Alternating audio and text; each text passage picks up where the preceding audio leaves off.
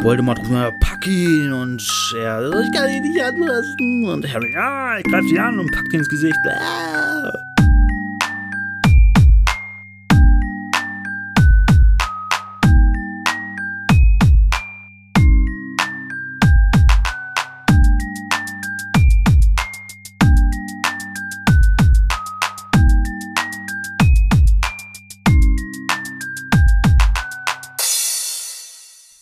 Willkommen, meine Damen und Herren, zur finalen Folge von Harry Potter und der Stein der Weisen in Potters philosophischem Podcast-Programm.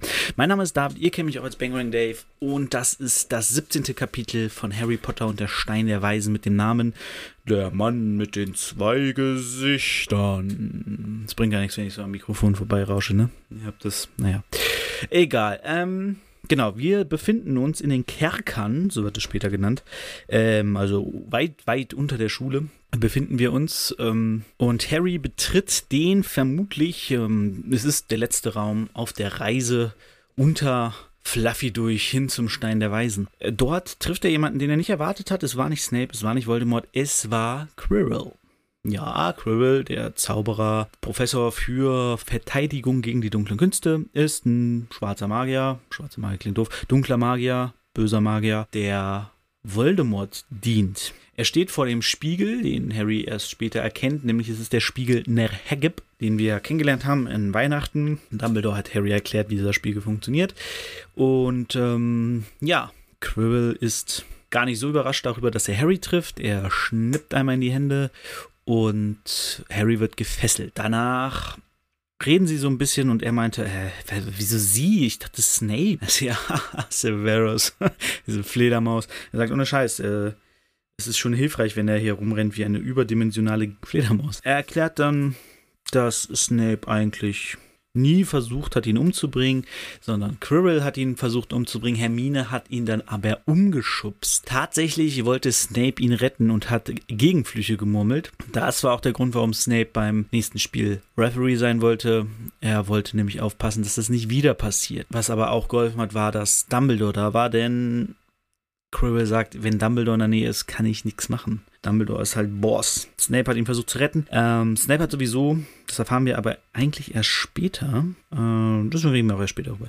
Genau, äh, Quirrell hat den Troll reingelassen, deswegen war, weil er ganz gut mit Trollen kann, war zum Beispiel auch ähm, sein Schutzwall ein Troll, weil er wusste, okay, den kann ich easy besiegen, wenn ich dran vorbei muss. Er erzählt so ein bisschen von sich und erzählt auch, dass er das Einhornblut trinkt für Voldemort. Genau, er hat Voldemort kennengelernt auf Reisen. Er war ein junger, motivierter Schüler. Ähm, ich glaube, ich habe das schon mal erwähnt, aber in, es gibt ein Spiel, das spielt in Hogwarts, ein äh, Mobile Game. Und da wird Quirrell auch erwähnt, aber da war er noch, ich glaube, Professor für Muggelkunde wenn ich mich da jetzt nicht ganz irre. Auf jeden Fall hat er ein anderes Fach unterrichtet. Genau, inzwischen ist er für Verteidigung gegen die dunklen Künste eingesetzt worden. Er hat aber, bevor er zurück nach Hogwarts kam, hat er Voldemort getroffen. Und Voldemort hat ihn dann natürlich auch veranlasst, den Stein zu klauen aus Gringotts. Wir erinnern uns, Harry hat ihn ja in Gringotts getroffen. Das fiel Harry aber auch erst jetzt auf. So, ach krass, stimmt, habe ich da gesehen. Hm. An dem Tag, wo eingebrochen wurde. Ähm, was interessant ist, im Buch, ich glaube, im Film haben sie es so gelöst, dass er ihn nicht die Hand schüttelt, sondern so schüchtern zurückgeht. Im Buch schüttelt er ihn, glaube ich, die Hand. Und ich glaube, das wird so erklärt, beziehungsweise das steht gar nicht direkt im Buch, dass ähm, nach dem oder wird das später erwähnt? Ich weiß es gar nicht mehr ganz genau. Auf jeden Fall habe ich mal gehört, dass es so erklärt sein soll, dass Quirrell, ähm, ach so, das muss ich erstmal erzählen, genau. Jedenfalls redet er, bla bla bla bla, und dann soll er irgendwann, fragt der Harry, ja, wie funktioniert dieser Spiegel? Und dann sagt irgendeine Stimme, nutzt den Jungen. Und dann sagt er, ja, komm her und so. Und ähm, irgendwann kommt dann der Moment, wo Harry guckt in den Spiegel und er sieht, wie er in seinen, also im Spiegel in die Tasche greift und den Stein rauszieht, die Hand wieder reinsteckt und er hat den Stein. Und Harry denkt sich, fuck, ich hab den Stein. Hm, wie mache ich das jetzt? Dann will er abhauen, er lügt natürlich Quirrell an. Er fragt, was siehst du denn in dem Spiegel? Er sagt, ja, ich sehe, wie Dumbledore mir den Hauspokal überreicht. Dann will er abhauen.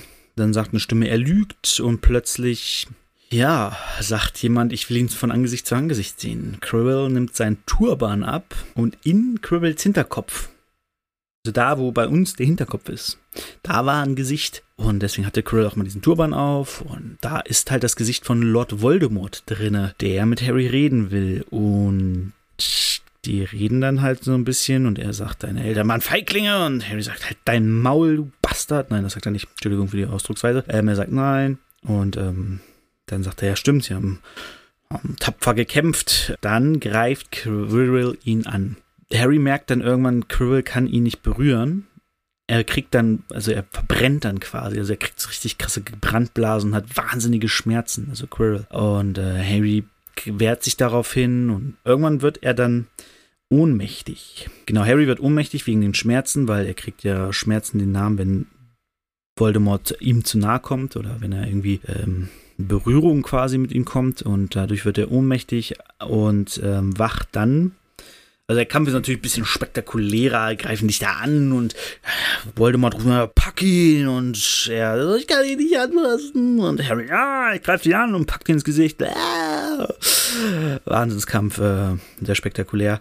Und äh, Voldemort ruft auch immer, töte ihn, töte ihn! Und dann hört Harry, Harry, Harry und dann wird er ohnmächtig, er wacht auf und sieht Dumbledore. Harry liegt im Krankenflügel und Dumbledore sitzt neben ihn und lächelt ihn an. Daraufhin erzählt er ihm auch, er war drei Tage weg. Alle wissen scheinbar mehr oder weniger, was drüber ähm, unten passiert ist. Es gibt auch einen schönen ähm, Closer zum Anfang, nämlich dass Fred und George Weasley ihm einen Toilettendeckel als Geschenk bringen wollten. Das fand Madame Pomfrey aber ein bisschen zu unhygienisch. Da hatten wir ja den Gag am Anfang, als die Zugfahrt losging, dass Mrs. Weasley gesagt hat, sprengt nicht wieder eine Toilette in die Luft und sie haben gesagt, wir schicken dir, Ginny, wir schicken dir einen Toilettendeckel zu. Genau, das war ein kleiner, kleiner Schließer, kleiner Gag, der da äh, ja, nochmal Anklang gefunden hat. Ganz nett. Äh, Ron und Hermine geht's gut, erzählt Dumbledore. Äh, sie sind wieder auf dem Bein. Später erfährt Harry, dass Hermine und Ron ihn Dumbledore unten in der Eingangshalle bereits getroffen haben. Also sie brauchten Hedwig gar nicht losschicken. Dumbledore war schon wieder zurück, denn er merkte, als er in London war, oh, ich wurde gejarzt. Ähm, ich muss eigentlich dahin, wo ich gerade herkomme. Er kam also zurück und als er unten war, fand er Harry im Kampf mit Cribble vor und ähm, ja, was mit Voldemort passiert ist, wissen wir tatsächlich gar nicht. Im Film ist es ja so ganz spektakulär, dass ähm, Voldemort nochmal aufsteigt als so, so, eine Art Nebelgeist-Ding irgendwie und durch Harry durchfährt und er dann ohnmächtig wird. Im Buch äh, wird einfach nur gesagt, ja, Quirrell ist halt, ist hin. Der Stein wird aber auch auch zerstört werden. Also der ist zerstört. Und das ist ein bisschen, bisschen komisch, weil das Elixier des Lebens gibt einem unendliches Leben, aber es wurde doch gar nicht gesagt, dass man das immer trinken muss, oder? Also hier ist es so erklärt, dass Nicholas Flamel und seine Frau sterben müssen, weil es keinen Stein mehr gibt, aber sie haben doch das Elixier des Lebens getrunken. Und scheinbar wird das so erklärt, dass das Elixier des Lebens nur hilft, wenn man das regelmäßig trinkt. Also wenn du es immer wieder zu dir nimmst. Das finde ich ein bisschen komisch. Blödes Elixier, wenn du es immer wieder trinken musst. Oh, Kacke. Genau, und dann sagt er, oh nein, er muss ja dann sterben. Ja, gut, wir haben noch genug Zeit, das zu regeln und so. Und dann sagt Dumbledore auch den schönen Satz, äh, schließlich ist der Tod für den gut vorbereiteten Geist nur das nächste große Abenteuer. Und das ist tatsächlich auch so eine Art, mh, mm, ja, wie soll man sagen, so eine Art Leitspruch, der sich von Dumbledore aus immer wieder, ähm, immer wieder erschließen wird, dass er sagt, ey, der Tod ist nichts Schlimmes, so, ne? Wenn du weißt, dass der Tod kommt, klar, bring dich nicht früh um, damit du schnell tot bist, so, aber wenn der Tod kommt, empfang ihn mit offenen Armen. Mehr dazu werden wir im Laufe der Bücher erfahren und auch gerade im letzten Kapitel wird das nochmal, äh, im letzten Buch wird das nochmal ein Riesenthema sein. Aber hier ist schon mal so ein bisschen so der Stein gelegt zu diesem Dumbledore sagt, der Tod ist nichts Schlimmes. Dann gibt es einen interessanten Punkt, wo Harry sagen will, du weißt schon wer. Also er sagt, wohl, wohl. Und dann sagt er, äh, ich meine, du weißt schon wer. Und dann sagt Dumbledore, Harry, du kannst ruhig Voldemort sagen, ist gar kein Problem. Äh, und sagt diesen Satz, den Hermine dann zugeschustert kriegt in Teil 2 im Film, und zwar die Angst vor einem Namen steigert nur die Angst vor der Sache selbst. Und das ist auch so der Punkt, äh, das erfahren wir später im Kapitel noch, dass Harry anfängt, wirklich Voldemort auch immer Voldemort zu nennen. Ich glaube, es gibt dann noch Momente, wo er aus Rücksichtnahme vor anderen, du weißt schon, wer sagt, weil die damit nicht klarkommen, aber vor Ron, Harry, äh, Ron, Hermine und also vor seinen Freunden und äh, sowieso vor Dumbledore auch und vor Hagrid natürlich, ähm, sagt er nur noch Voldemort, weil er halt Der Typ wollte mich jetzt zweimal töten. Ich nenne den Penner beim Namen. Was will der denn, der Lappen? Ja, worüber reden die noch? Ähm, genau, dann darf Harry ihnen einige Fragen stellen und äh, Dumbledore sagt, ja, ich probiere sie dir zu beantworten, äh, aber ich, also ich werde nicht lügen, aber ich werde auch nicht alles erzählen, weil es Sachen gibt, die du noch nicht erfahren brauchst. Die werde ich dir aber erzählen. Irgendwann, nicht jetzt. Harry fragt dann erstmal, was ist jetzt mit Voldemort? Dann sagt äh, Dumbledore, ja gut, der ist halt noch irgendwie da draußen. Quirrell ist halt tot. Und er sagt auch den netten Satz, ähm, so wenig Gnade wie seinen Feinden wird auch, also gibt Dumbledore auch sein, äh, Voldemort auch seinen Gefolgsleuten so, ne, den, denen ist halt alles scheißegal. Er wird irgendwann wiederkehren und Harry hat wahrscheinlich seine Rückkehr einfach nur verzögert, was ja auch, auch gut ist. Nächste Frage von Harry ist dann, äh, genau, nee, dann kommt erst die Sache, wo er sagt so, ey, ich hätte gerne die Wahrheit bei manchen Sachen gewusst. Und dann fragt er ihn auch, ähm, warum wollte Voldemort mich eigentlich töten? Äh, und er hat gesagt, meine Mutter hätte nicht sterben müssen, äh, Voldemort hat sie aber getötet. Also er hätte sie verschont, aber sie hat gesagt, nein, töte mich. Du musst mich auch töten, wenn du mein Kind töten willst. Und ähm, fragt er, warum wollte er mich eigentlich töten? Und sagte Dumbledore, ach, ja, genau, das kann ich dir. Sorry, Dude, kann ich dir noch nicht sagen. Ähm, ich werde es dir irgendwann erklären. Es geht jetzt aber noch nicht. Äh, er wird es ihm tatsächlich irgendwann erklären, allerdings erst äh, wesentlich später. Im fünften Band wird er es genauer erfahren. Und dann wollte Harry wissen, warum Quirrell ihn nicht anfassen konnte. Und er konnte ihn nicht anfassen wegen diesem Schutz seiner Mutter. Und da kommen wir jetzt zum großen, großen Harry Potter Schutzgeheimnis. Es gibt dieses Überlebensding, ist ja passiert, weil auf Harry der Schutz der Liebe war. Äh, der Liebeszauber wird es, glaube ich, auch äh, in Fachkreisen genannt. Zumindest habe ich das schon öfters gehört. Ähm, Fachkreisen bei Harry Potter ist auch so ein Thema, ne? also, seine Mutter, seine Eltern wurden ja von Voldemort gesucht und wurden entdeckt. Sein Vater hat sich dann Voldemort gestellt im Kampf, wurde getötet und dann ist Voldemort weiter und wollte Harry töten. Er wollte Lily Potter verschonen und hat gesagt, geh beiseite, Mädchen, du musst nicht sterben. Sie hat gesagt, nee, töte mich, ne, hatte ich ja eben schon gesagt. Entweder tötest mich auch oder du tötest, weißt du so, wenn du ihn tötest, musst du zuerst mich töten. Und weil sie sich schutzlos ihm gegenübergestellt hat, hat sie einen Zauber auf Harry gelegt, der stärker ist als äh, jede andere Magie, könnte man sagen. Ist so dieser Liebeszauber. Sie hat sich für ihn geopfert. Sie hat quasi ihr Leben gegeben, um Harry zu schützen. Was ein bisschen weird ist, ist, dass dieser Schutz scheinbar aufhört, wenn Harry 17 ist, also wenn er volljährig ist. Ich weiß nicht genau, wie der Schutz das macht. Äh, ob der mit dieser ominösen Spur verbunden ist, die es da gibt, aber ähm, es wird später erklärt, dass dieser Schutz aufhört, sobald Harry 17 ist. Genau, da nehme ich jetzt auch was vorweg, denn dieser Liebeszauber wirkt auch zu Hause. Harry kann nicht bei den Dursleys gefunden werden. Das weiß er aber noch gar nicht, das spoiler ich jetzt mal, durch diesen Zauber. Und deswegen ist es auch wichtig, dass Harry bei den Muggeln wohnt. Äh, da nehme ich jetzt echt gerade was krasses vorweg. Ähm, es ist, aber ich finde dieses Thema einfach so wahnsinnig spannend, weil ich mich da auch ganz viel bei äh, TikTok und so schon mit Leuten drüber ausgetauscht hatte. Harry nimmt nämlich diesen, hat diesen Zauber auf sich und Petunia ist die einzige lebende Blutsverwandte von Harry und von Lily. Und weil in Petunia das gleiche Blut fließt wie in Lily, ist dieser Schutzzauber auch bei den Dursleys wirksam. Dafür muss Harry aber jedes Jahr einmal zurück zu den Dursleys. Äh, und dieser Zauber schützt Harry davor, dass Voldemort ihn anfassen kann. Er konnte ihn diesen Zauber, den Avada Fluch, den wir auch erst später kennen, aber das ist dieser Todeszauber, den konnte er ähm, nicht auf ihn aussprechen, beziehungsweise er ist zurückgeprallt und hat Voldemort die Macht genommen. Und Cribble konnte ihn nicht anfassen, weil er mit Voldemort verschmolzen war. Das wird hier alles noch so ein bisschen schwammig erklärt, weil es hier einfach noch nicht so feststand. Äh, aber genau, Quirrell war mit Voldemort verbunden. Hier wird gesagt, er war voller Hass, Zorn und Gier und deswegen ähm, Ehrgeiz, auch so geil. Voller Hass, Gier und Ehrgeiz. So, verfickte Ehrgeiz. Der bringt dich noch um. Genau, und deswegen konnte er Harry nicht anfassen.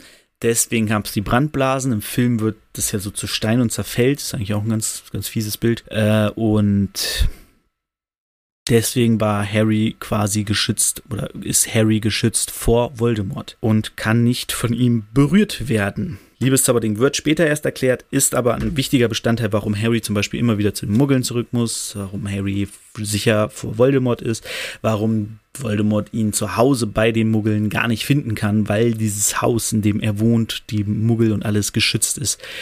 Bis Harry 17 ist, dann läuft der Schutz ab, dann ist äh, die Schutz, der Schutzvertrag ist dann aufgelöst, unverlängerbar und äh, Harry ist dann frei. Aber bis dahin haben wir ja noch einige Jahre Zeit. Genau, der, die nächste Frage ist, äh, woher woher er den Tarnumhang hat. Er fragt Dumbledore, woher habe ich diesen Tarnumhang? Wieso habe ich den bekommen? Wer hat mir den geschickt? Und er sagt so, ja, also ich hatte den zu Hause bei mir. Also Dumbledore hat ihn nicht geschickt.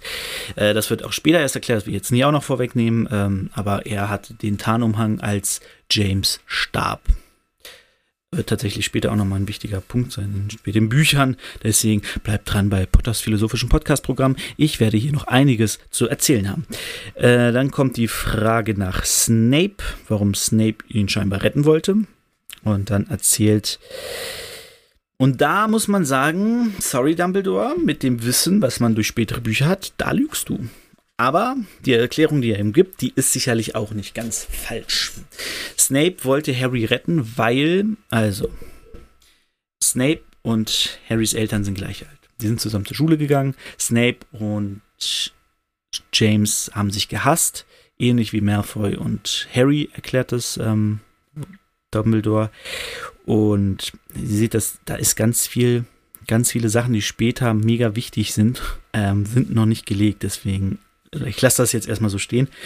Ähm, Herr Potter hätte wissen, was hier eigentlich Phase ist.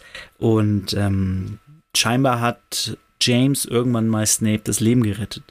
Das konnte Snape aber nicht auf sich sitzen lassen. James ist gestorben, er konnte ihn quasi nicht zurückretten und hat ähm, dann sich gedacht, so erklärt es Dumbledore, dass er Harry einfach das Leben rettet und dadurch quitt ist mit James und ihn in Ruhe hassen kann ohne ihm noch was zu schulden. Das ist auch der Grund, warum Harry seit, ich glaube, seit Halloween auf jeden Fall, spätestens aber nach dem Quidditch-Spiel, Snape regelmäßig irgendwo getroffen hat. Es wird ja beschrieben, dass Snape plötzlich überall zu sein schien.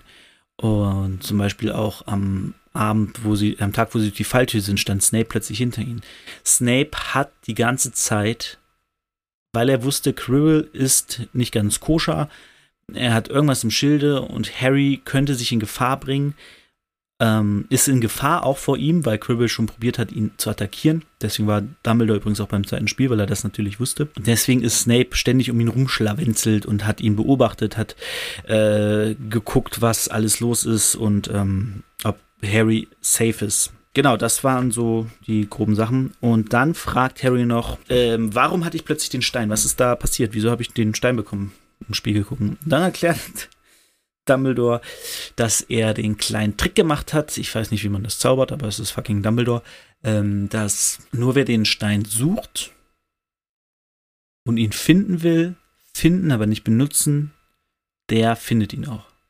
Das heißt, wenn jemand in den Spiegel geguckt hat, der den Stein finden wollte, äh, benutzen wollte, der hat nur gesehen, wie er ihn hat.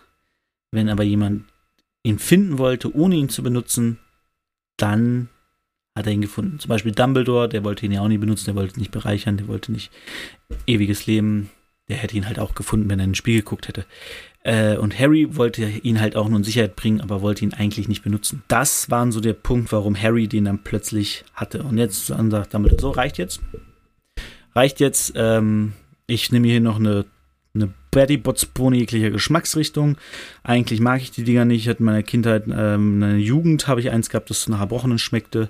Dann ist er ihn und sagte, meine Güte, Ohrenschmalz. Wo ich mich frage, woher weiß Dumbledore, wie Ohrenschmalz schmeckt? Hm. Naja, lassen wir mal so stehen. Scheinbar hat Dumbledore eine Schwäche für Ohrenschmalz. Dann äh, battelt Harry, also Dumbledore geht darauf hin, Harry battelt äh, in der Szene später, ist ein Absatz, äh, Madame Pomfrey an, dass Ron und Hermine reinkommen dürfen. Dürfen sie dann irgendwann, Harry erzählt ihnen die ganze Geschichte. Sie gehen nochmal durch, ja, Flamel muss sterben und ähm, dann wiederholt Harry auch nochmal den Satz mit dem vorbereiteten Geist und so. Und Hermine erzählt dann halt, ich habe Ron aufgepäppelt, wir sind hochgeflogen, haben Dumbledore schon getroffen, er wusste schon, was abgeht, wusste, wo du bist, hat den Satz gesagt, Moment, was ist, Harry ist hinter ihm her, nicht wahr? Und ist dann in den, ach, in den Stock. Und dann fragt Ron auch so, äh, meinst du, er wusste das? Also wusste Dumbledore, dass, dass du da bist und dass du, dass du den Stein willst? Und Harry sagt, ja, ich glaube irgendwie schon. Ich meine, er hat mir erklärt, wie der Spiegel funktioniert. Er hat mir den Tarnumhang gegeben er hat nie verhindert, dass wir da irgendwie äh, hingehen und eingreifen. Ähm, und Harry vermutet, dass Dumbledore dachte, okay, er hat ein Recht, sich Voldemort irgendwie zu stellen. Ist natürlich übertrieben, das einen elfjährigen Jungen machen zu lassen. Er hätte einfach sterben können. Aber vermutlich wusste Dumbledore auch, dass Harry diesen Schutz hat. Ne? Also ja, er weiß, dass er den Schutz hat, aber vermutlich wusste er, dass er deswegen safe ist und eigentlich nicht sterben kann. Denn wir wissen zum Beispiel nicht, was passiert wäre, hätte Quirrell in Voldemorts Namen Er wäre Kedavra nochmal gesprochen, ob er dann wieder zurückgeprallt wäre, vermutlich ja, weil dieser Schutz halt da ist. Der ist, der verfällt halt nicht. Der ist nicht, äh, äh, ja, wie so ein, so ein Schild, das man, das man einmal nutzt und dann ist es weg. Sondern das ist halt ein Schutz, der ist da, der ist in seinem Blut. Der ist mit ihm verwachsen.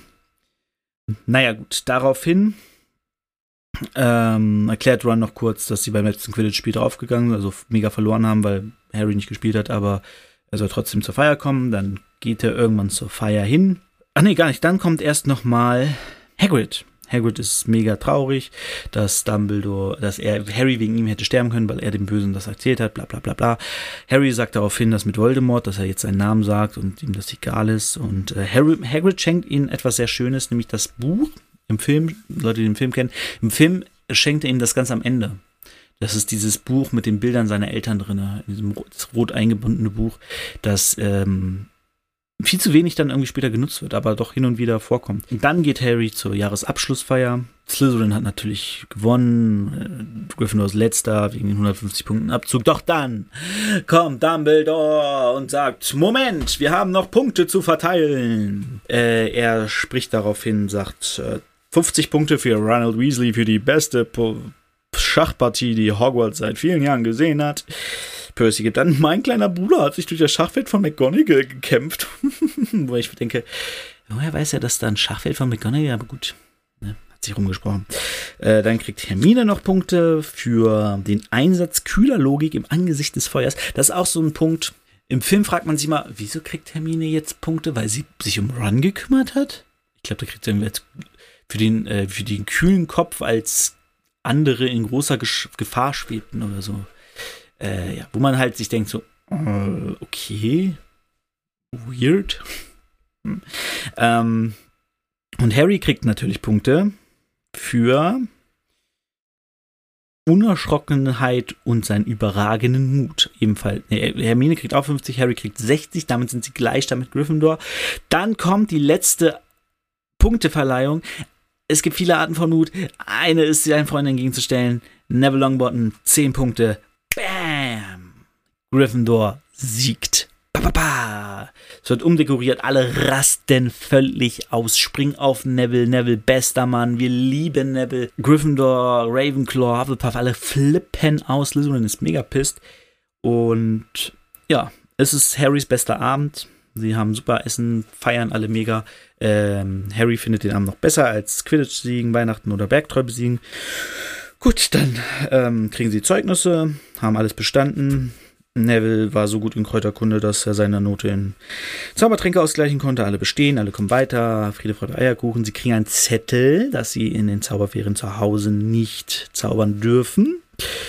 Und dann fahren sie nach Hause. Und ähm, ja, Ron sagte, ey, besucht uns diesen Sommer, ich schicke euch eine Eule. Harry sagt, alles klar, bin dabei, Professor, worauf ich mich freuen kann. Äh, sie gehen zu Hause, dann kommen, sagen viele, hey, ciao Harry, mach's gut, Potter, hier. Und Ron sagt, immer noch berühmter. Und Harry sagt, nicht da, wo ich hingehe, das kann ich dir versprechen. da bin ich ein Loser, der nur auf die Fresse kriegt. Dann brüllt plötzlich Ginny, da ist der Mann, da ist der, da ist Harry Potter. Oh, schau mal, ich kann ihn sehen. Sagt echt, ich kann ihn sehen, das steht so im Buch. Äh, äh, Mrs. Weasley sagt daraufhin zu Recht, äh, Ginny, halt dein Maul, zeig nicht mit dem Finger auf andere. Lass Harry mal in Ruhe. Äh, Harry bedankt sich für die Kekse, den Pulli, äh, alles cool, freuen sich. Vernon kommt, sagt, ey, komm mit, wir haben den ganzen Tag Zeit. Ähm, Mrs. Weasley sagt dann, sie müssen Harrys Familie sein und Vernon sagt, so kann man es wohl nennen. Nee, man mag es so ausdrücken. Sehr schön. Ähm, Hermine ist davon schockiert. Sie sagen, wir sehen uns. Und Harry lässt noch den guten, lustigen Spruch los. Dudley weiß ja nicht, dass ich in den Zauberferien, äh, den Ferien nicht zaubern darf.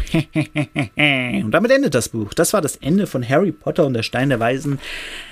Wie gesagt, es gibt so einen kleinen Throwback. Äh, wir erfahren, was wirklich hinter diesen Vorfällen stand. Ähm, genau, was ich noch erklären wollte, ist, warum Harry scheinbar Cribble im tropfenden Kessel die Hand schütteln konnte aber er ihn dann im Verlies nicht anfassen konnte. Und das liegt daran, dass es, äh, so habe ich es mal gehört, ich bin gar nicht mehr sicher, woher, ich ob das später in den Büchern erwähnt wird oder ob ich das auf irgendeiner Seite gelesen habe, keine Ahnung.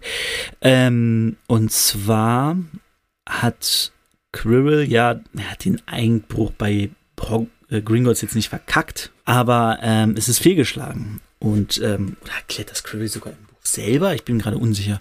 Auf jeden Fall erklärt Cribble dann, dass er ihn danach im Auge behalten wollte. Also Voldemort wollte näher bei Quirrell sein und äh, auf ihn aufpassen, was er macht und so. Und deswegen ist er dann, hat er von seinem Körper Besitz genommen. Ähm, oder wird das später noch erklären? Ich weiß es nicht mehr. Ist ja auch egal. Und deswegen ähm, könnte man sagen, uh, das ist doch ein Buchfehler, aber nee, ist kein Buchfehler, sondern einfach ähm, zwischen Gringotts Einbruch und Harry in Hogwarts ist halt der Punkt, wo Ho Voldemort sagt, ich gehe mit dir nach Hogwarts, ich komme in deinen Hinterkopf, ich passe auf dich auf, ich gucke, was du da machst, dass du keinen Scheiß baust. Dadurch ähm, ist das halt alles dann so gekommen, wie es gekommen ist. Und äh, ja, war vielleicht auch ein Fehler von Voldemort, denn so konnte Quirrell Harry nicht töten und ähm, jetzt äh, hat der Stein, den Stein hat er jetzt nicht mehr ja, dass dieses Gespräch zwischen Voldemort, äh, zwischen Dumbledore und Harry, wie habe ich schon an anderer Stelle gesagt, ist eins der ersten, ist das zweite Gespräch zwischen den beiden alleine. Die Gespräche werden immer hm, aussagekräftiger, aber man merkt immer wieder, äh, Dumbledore hält was zurück. Das ändert sich dann ab dem Ende des fünften Teils, aber da kommen wir ja noch hin. Wir, nächstes Mal kommt erstmal die Kammer des Schreckens. Harry im zweiten Jahr. Äh, es ist dann immer noch alles sehr kindlich, sehr freundlich. Gerade die Filme sind ja, die ersten beiden sind ja super äh, kindgerecht eigentlich so. Ab zwölf kann man die easy gucken, zehn, elf, zwölf. Ähm, ich glaube sogar ab sechs sind die, ne? Ja. Ähm, denn die sind ja noch von Chris Columbus, der ja auch zum Beispiel ähm, Kevin allein zu Hause gemacht hat oder die Goonies zumindest das Drehbuch geschrieben hat und so. Und ähm, genau, da ist natürlich sehr, sehr kindlich alles und sehr, sehr freundlich noch. Und das ändert sich ja dann im Laufe. Und so sind auch die Bücher, dass sie sich im Laufe, je älter Harry wird, desto erwachsener werden auch die Bücher ein Stück weit. So. Und deswegen ist es eigentlich ganz schön, wenn man quasi als Kind irgendwie damit aufwächst und äh, sagt, okay, ich bin irgendwie 10, 11, als ich das erste lese und dann werde ich immer älter im Laufe der Zeit. Wobei heute, bei mir war das so, dass ich irgendwie halt damit groß geworden bin. Ähm, genau, als der letzte Teil kam, da war ich dann irgendwie 18, 19, glaube ich. Ja. Und Harry halt 17, ne? Und als der erste, das erste gelesen habe, da war ich 12, 13? Ja, irgendwie um den Dreh. Ich habe ja erst später angefangen, da waren die ersten vier schon draußen. Als der erste Film kam, habe ich dann angefangen zu lesen, äh, weil ich vorher keinen Zugang dazu hatte und Harry Potter auch nur von Leuten in meiner Klasse gelesen worden, die alle nicht so mein Garant waren für, das ist geil. Das waren dann eher so die, so, oh nee, wenn die das mögen, mag ich das nicht. Ich habe auch ganz lange, kann ich ja mal an dieser Stelle sagen, ganz lange in der Schule nicht erzählt, dass ich Harry Potter lese. Das wusste meine Familie und das wusste meine ähm, Therapeutin, müsste man schon was sagen. Äh, ich bin Legastheniker und ich war bei einer Therapie für Legastheniker. Und die wusste das auch, dass ich das lese, weil die immer gesagt hat, ja, musst lesen. habe ich gesagt, ja, ich lese doch hier Harry Potter. Und so, boah, was, du liest Harry Potter? Das sind voll die dicken Bücher. Ich so, ja, und? Ja, ist ja nicht so gewöhnlich für Legastheniker, dass sie so viel lesen. Aber ich glaube, dadurch habe ich das auch ganz gut im Griff. Ähm, dadurch, dass ich recht viel gelesen habe und auch noch heute relativ viel lese und auch selber schreibe und so. So viel zu mir. Aber Harry Potter und der Stein der Weisen ist halt der Anfang. Es ist das Pilotbuch. Ähm, worauf Rowling dann aufbauen konnte, ähm, diese ganze Voldemort-Geschichte. Ähm, das Spannende ist ja auch, dass sie, dass sie sich später dann so recht stark daran klammert. Sie hätte ja auch sagen können, so, okay, das Voldemort-Ding, ja, bringe ich zwischendurch mal, aber es könnte ja auch andere Schurken geben. So, äh, gibt es dann halt aber irgendwann so gar nicht mehr. Und ähm, ja, wer im nächsten Teil der Schurke ist, verrate ich noch nicht. Äh, es ist nicht Voldemort. Und genau, das so viel dazu. Ähm, aber das war ja dann irgendwann, war das halt so gesetzt, Harry versus Voldemort, that's the story, Dumbledore, the big dog, ähm, ja, so wird das erzählt. Äh, genau, viel mehr will ich jetzt gar nicht mehr zu dem Buch sagen. Ich glaube, so gab es noch irgendwas Recap-mäßiges, was man nochmal aufgreifen könnte. Wir hatten das mit Snape, dass der Harry beschützt hat und bewacht hat quasi. Äh, wir hatten das mit Quirrell, ähm, dass er der Böse war. Genau, und diese ganzen Situationen, das habe ich ja vergessen zu sagen, in denen Snape Quirrell bedrängt hat, wollte er halt wissen, wie weit er schon gekommen ist und hat halt aufgepasst, ob Quirrell in der Lage wäre, den Stein zu, zu holen. Und ich vermute, dass er dabei auch Dumbledore äh, Bericht erstattet hat, denn ähm, Snape wird sich ja nicht alleine da gehandelt haben. Und Dumbledore, es ist auch so ein Ding, Dumbledore weiß immer, was in der Schule passiert.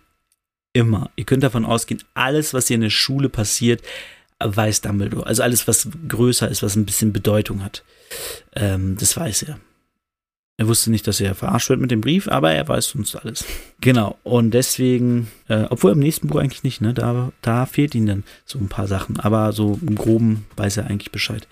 Ja, das war's von mir. Das war die letzte, allerletzte Folge. Wie gesagt, ich würde gern eigentlich ein QA irgendwie machen oder, oder Mails vorlesen, wo irgendwie Leute äh, Anmerkungen haben, vielleicht eure Geschichte mit Harry Potter oder was weiß ich.